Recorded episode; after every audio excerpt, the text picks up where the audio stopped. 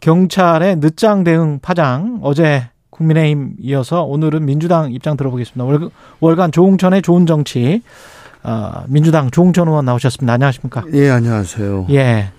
지금 뭐 그 대비 대응 시스템 측면에서 이태원 압사 참사는 어떻게 평가하십니까? 8년 전 세월호 참사를 겪고 그때 대응 참사에 대한 국가 대응 체계를 어, 새로 만들겠다, 완벽하게 하겠다. 또 법도 많이 만들고 제도도 많이 만들었죠. 그래서 어느 정도 갖춰진 줄 알았습니다. 어, 근데 또 이런 일이 일어난 걸 보면 그 전에 여러 가지 징조가 있었지 않습니까? 또 시민들께서 압사라는 단어를 실제로 십수에 사용하시면서 그렇죠. 신고를 했잖아요. 신고를 하셨잖아요. 네. 이건 법 제도의 문제가 아니고 음 법이 제도가 좋은들 완벽한들 무슨 소용이 있겠습니까? 그걸 음. 실제로 운영하는 사람들이 거기에 대해서 어 실제 따라가지 못하면 경각심을 느끼지 못하면 아니하면 나태하면 어떤 결과가 나오는가 공직자들의 안이함, 태만함, 무책임함 뭐 그런 것들이 주된 문제 아닌가 싶은 그런 생각이 듭니다. 근데 이제 방향은 어, 제 특수본이 경찰청 특수본이 경찰청, 서울경찰청, 용산경찰청 압수수색하고 용산경찰서장한테는 대기 발령 떨어졌고요. 수사가 진행되면서 대응 잘못했다. 그래서 이제 아래쪽으로 문책이 분명히 향하고 있는데 대비는 그러면 잘했느냐? 대비를 잘못한 사람들의 책임은 없는 것인가? 어떻게 생각하십니까? 대응이란 것이 예. 22시 15분에 실제 어그 참사가 딱 벌어졌을 때 그 직후에 왜 제대로 대응하지 못했냐 CPR을 못했냐 왜 제대로 건져내지 못했냐 이걸 만약에 묻는 거라면 네. 그거는 신이 아닌 다음에야 그렇죠. 골든 타임이 제가 알기로는 4분. 4분이란 네. 건데요. 뭐 다섯 겹 여섯 겹 켜켜이 쌓여 있고 진입조차 안 되는 그런 상황에서 그걸 어떻게 합니까? 그건 불가능한 상황 아니겠습니까? 네. 그걸 하기보다는 13만 그러니까 10만이 넘게 운집을 할 것 같다. 음. no mask 몇 년 만에 3년 만에 no mask 핼러윈 행사기 때문에 그래서 용산서에서는 뭐 주장이 엇갈리긴 합니다만은 예. 기동대 요청을 했다는 얘기도 있고 그렇죠. 예. 그래서 당시 경찰 병력 그 배치 상황을 보니까 지구대 파출소 경찰이 32명, 음. 또 나중에 온 교통기동대가 26명, 그거 말고 사법경찰, 그 주로 마약, 성, 성폭력, 뭐 이런 거 암행 단속하는 사람이 50명 해야죠. 137명이래요. 예. 그러면 50명은 빼고 이 사람들은 사복으로 그렇죠. 그저 현장에서 잡으려고 하는 사람이니까 예. 질서 유지 계도하는 사람들은 아니죠. 음. 그죠? 26명 교통 경찰은 나중에 밤 늦게 왔다 그러더라고요. 근데 이 사람들도 차, 차량 이렇게 빼는 거 하는 그렇죠. 거고요. 차량 통제도 그때 왜안 예. 했는지 몰라요. 예. 예. 그리고 그러니까 실제로는 그 이태원 파출소에 32명 이 사람들이 다였습니다. 음. 근데 거기에 뭐 수십 건의 112 신고 뭐 무슨 신고 계속 들어오죠? 그렇죠. 그러면 매뉴얼상으로 또 현장 나가야 되죠. 보고해야 되죠. 다시 들어와서 바빴죠. 서류 챙겨서 다시 네. 올려야 되죠. 예. 그러면 어떻게 통제를 합니까? 사람은 10만이 넘어가는데. 음. 그러니까 이런 일이 있었을 걸로 예상이 되면은 그러니까 사람이 10만이 넘어갈 걸로 예상이 되면 미리 기동대를 뭐 배치를 하든지 넉넉히 배치를 해서 예. 왜 있지 않습니까? 저 쫙 이렇게 일렬로 서가지고요. 폴리스 라인처럼 들고 예, 예. 폴리스 라인 저 치고 예. 예를 들어 지금 문제가 된 그 해밀턴 호텔 옆 그 경사로 골목. 예. 1번 출구에서 거기로 못 들어가게 음. 얼마든지 폴리스 라인을 할 수 있지 않습니까? 그렇죠. 그러면 예. 자연스레 일방 통행이 되지 않습니까? 경, 경광등 흔들면서요. 그렇잖아요. 예, 그렇죠.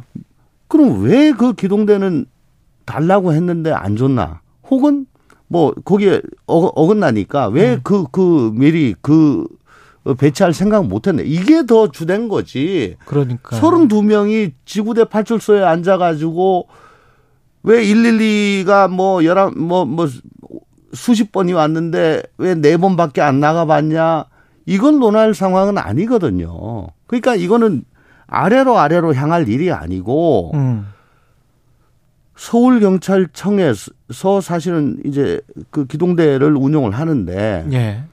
그날 토요일이어서 어 아마 정 반정 정부에 반대하는 음. 그런 집회 시위가 있었고 또 삼각지 부근 예. 예. 그런 집회가 저녁까지 있었다는 거 아닙니까? 음.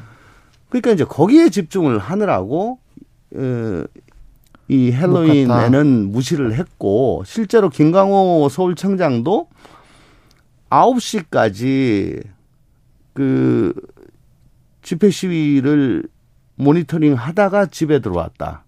라고 음. 하잖아요. 예. 이상민 장관도 그날 당일 집회 시위 때문에 기동대가 많이 분산이 됐다 이런 얘기를 하고 예. 그러니까 어 대통령을 반대하는 목소리 음. 그 그런 집회 시위 그걸 통제하는데 전념을 했고 어 이렇게 시민들의 안전과 관련해서 안전에 대해서는 굉장히 경시했던 그게 문제입니다. 그걸 사실은 문제를 삼아야 된다라고 음. 봅니다. 대통령 심기 경호에 경찰이 더 치중을 했었던 것인가요? 그러면 뭐 결과적으로 난 그렇게밖에 볼 수밖에 없어요. 근데 예. 그 이후의 시스템도 보면 경찰청장에 보고된 게 1시간 21분 후에 네. 그리고 행안부 장관은 11시 20분쯤에 소방청 보고를 통해서 대통령실도 10시 53분 소방청에서 사고 통보를 받았다. 이, 이런 시스템이 있나요? 원래 행안부에 종합 상황실이라는 게 있고 예. 여기에는 경찰과 소방 또 지자체에서 그 각종 그 정보가 다 취합되죠. 예. 그 종합상황실이 있고 음. 그 재난 대, 비를 행안부가 주무부처로서 하는 예. 게 아닙니까? 근데 지금 다 드러난 거지만 경찰과 소방이 서로 공조하거나 뭐 정보를 어, 나누거나 협조 요청하거나 그게 잘 없잖아요. 예. 그리고 대통령 아신 거, 장관 알게 된 거, 뭐 이것도 서로 출처가 달라요. 예. 그러니까 어, 파편화돼 있지, 음. 어, 체계화된 그런 시스템으로 이 정보가 관리되지 않았다는 게 지금 드러나고 있고, 음. 또 더군다나 굉장히 심각한 거는 어, 경찰이란 것은 총을 갖고 있는 일종의 준 군사 조직인데. 그러니까요. 그렇다면 어, 이 명령 지휘 체계는 그 어디보다 정말 어, 확고하게 어, 관리가 돼야 되고 유지가 돼야 될 겁니다. 그렇지 않습니까? 아니, 그 박근혜 정부 때 청와대 계셨었잖아요. 네. 그때 시스템이랑 비교하면 어떻게 보세요? 저는 세월호 전날 나와가지고 잘 모르겠습니다만 아, 어쨌든 예. 제가 또 눈여겨 보고 있는 거는 음. 서울청장이 어 23시 30 몇 분에 사실은 저 용산 서장으로부터 뒤늦게 보고를 받았다고 하는데 예. 경찰청장은 그 다음 날 음. 자정을 넘겨가지고 24시 10 몇 분에 보고를 받았는데 그게 서울청으로부터 받은 게 아니에요. 예. 근데 제가 서울청장이라면 보고 받자마자 경찰청장한테 할 것 같은데 보고를 안 했더라고요. 그러니까요. 저기 위에 직속 상관한테 해야죠. 네. 용산 네. 서장도 자기가 현장에 갔어 큰일 났다 싶으면 서울청장한테 즉시 보고를 당연히. 해야 되는데 안 했더라고요. 예. 바로 위 라인이니까. 예. 예. 한 시간 넘게 있다가 보고를 하고 서울청장은 보고를 안 하고 그리고 순서도 대통령이 제일 먼저 아시고 음. 그다음에 장관이 문자로 보고받아 알고 예. 서울청장이 알았는데 보고를 안 하고 경찰청장은 제일 늦게 알고 뒤죽박죽입니다. 어. 보고 그러니까 원래는 현장에서부터 차근차근 차근 올라가면서 저 순식간에 이게 전파가 되고 또 옆으로도 보고 저 같이 공유하고 수직적으로 수평적으로 이렇게 음. 보고가 돼야 되는데 이게 전혀 이루어지지 않은 거죠. 왜 이렇게 된 거예요? 원래 이랬던 겁니까? 한국이? 하, 이런 이런 경우는 상상을 못 하겠습니다. 그러니까요. 왜 용산 서장은 서울청장한테 한 시간 있다 보고를 했고 왜 서울청장은 알고도 본청에 보고를 안 하고 경찰청장한테 보고를 안 했을까? 이건 아무리 생각해도 이해가 안 됩니다. 아니 상식적으로 굉장히 큰 사건이 터지면 현장에 가령 방송사 같은 조직도 현장에 취재 기자, 그다음에 사회부 캡 라인이 뭐 한 네다섯 개 있음에도 불구하고 거의 5분 안에 다 올라가 버리거든요. 그래서 사장까지 그냥 다 보고가 되는데 이 런 대형 참사에 뭐 1시간 대통령실도 굉장히 늦게 받은 거예요. 10시 50 10시 53분이면. 그러니까 특수본이 예. 지금 저 참사가 일어난 직후에 왜 뭐 제대로 대응을 못 했나. 음. 이거 할 게 아니고 이런 것부터 사실은 해야 돼요. 책임은 누가 져야 됩니까? 지금 계속 면피성 발언만 하다가 나중에 이제 사과는 좀 했었는데 이상민 장관이랄지 청장이랄지 그다음에 박희영 용산구청장, 오세훈 서울시장 뭐 줄줄이 사과는 했습니다. 그런데 뭐 이게 지금 떠밀려서 사과한 것 같기도 하고. 제일 실무 책임 중에 가장 큰 책임은 저는 역시 서울청장한테 있다고 보고요. 예. 그리고 지휘 책임은 경찰청장과 행안부 장관한테 음, 있다고 그렇죠. 봅니다. 소속이니까. 예. 예. 그렇지만 무한 책임은 대통령이 지는 거죠. 국민의 생명과 안전에 대한 무한 책임을 대통령이 지는 거니까. 그 무한 책임과 관련해서 한덕수 총리의 그 기자회견 있잖아요. 그 정부가 네. 무한 책임을 진다고 했는데 중앙재난안전대책본부장은 총리예요. 네. 근데 총리가 가서 뉴욕 양키즈와 보스턴 레드삭스에는 경찰력이 더 투입돼야 되겠지라는 말을 영어로 하고 그러면서 한국의 경찰력 투입이 적절하지 못했 이 상황에 관해서는 crowd management라는 김현장에서 그런 거 배우셨는지 모르겠습니다만은 어 이걸 어떻게 받아들여야 되죠?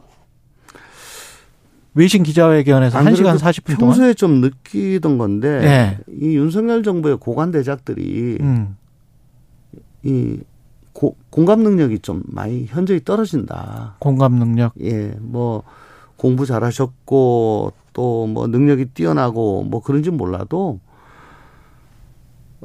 정말 아픔을 공감하고 또 함께 아파할 그런 진심은 별로 없는 것 같다. 뭐 비단 이 건뿐만 아니고 그 전부터 좀 삼자적 입장에서 조금 떨어져 가지고 바라보는 듯한 그런 느낌을 참 많이 받았는데 그러니까요. 예. 예 요번에 한덕수 총리의 외신 기자회견은 그 백미였습니다. 그 백미라는 단어가 상당히 이제 탁월하다는 의미인데 뭐 모순되는 상황입니다. 지금 어 좀 충격이더라고요. 네. 그 보고 있으면서 어 어제 이제 보도가 자세히 돼서 어제야 이제 상황을 보고 어 시민들이 좀 아셨을 것 같아요. 총리가 뭐 중대 본부장, 예, 중대 본부장 요번에 맞습니다. 그렇죠. 뭐 어떤 땐 장관이 하고 어떤 땐 네. 총리가 합니다만 요번엔 사태가 크니까 음. 총리가 맡았겠죠. 근데 총리가 중대 본부장이 이어서가 아니고 헌법상 보면은 대통령의 명을 받아 행정각부를 통할하는 그렇죠.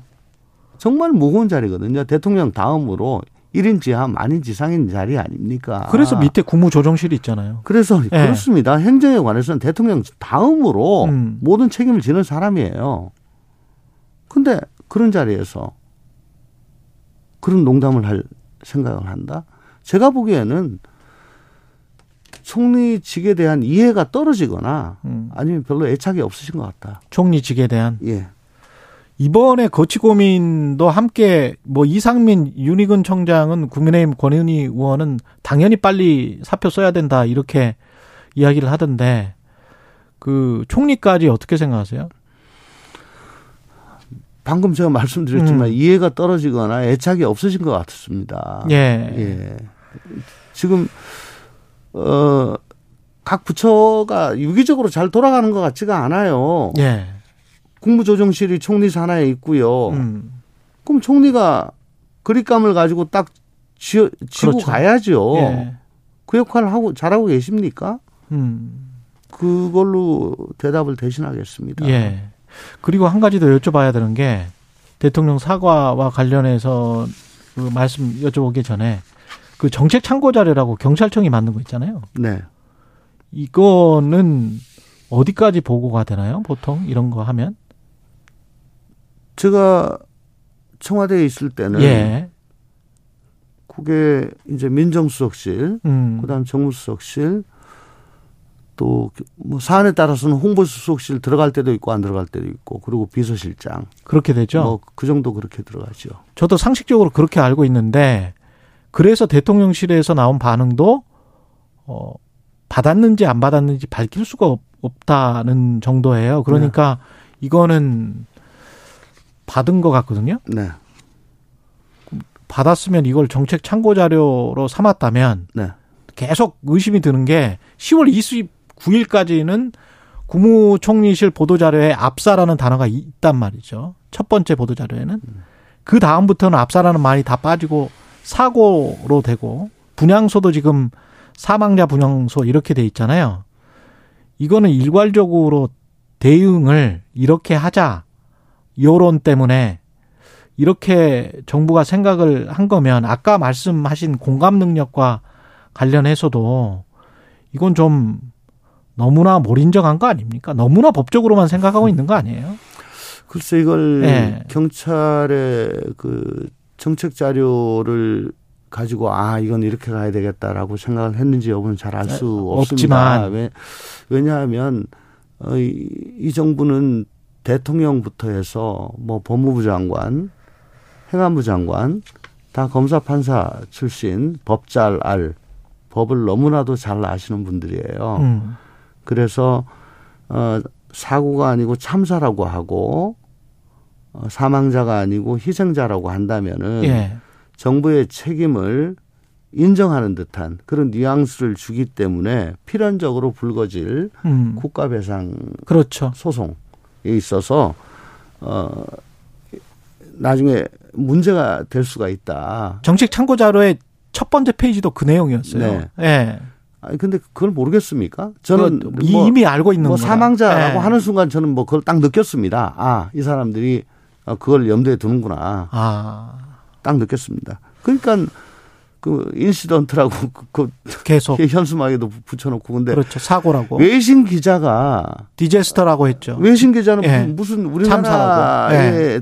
정파적 이해관계가 없는 사람들이잖아요. 예. 이 사람들은 보이는 대로 그냥 그 그걸 표현하는 거 아니겠습니까? 음. 근데 외신 기자들은 뭐라고 했냐? 이건 디제스터다라고 음. 얘기를 하잖아요. 음. 예. 대통령은 사과할까요? 분향소에서 했다라는 어떤 공식적인 사과를 하셔야죠. 공식적인 사과를 예, 공식적인 사과를 하셔야죠. 음. 어쨌든 국민의 생명과 안전에 대해서 무한 저 위임을 받았고 무한 책임을 지시는 거니까 예. 이렇게 말도 안 되는 어 160명에 가까운 저 참사가 났는데 이제 참사가 났는데 음. 여기에 대해서 이렇게 돼 가지고 저 사고가 났는데 정말 어떤 책임, 저 예. 어떤 감정이다. 앞으로 여기까지. 어떻게 하겠다. 이런 예. 거는 말씀을 해 주셔야죠. 민주당의 조홍천 의원이었습니다. 고맙습니다. 네.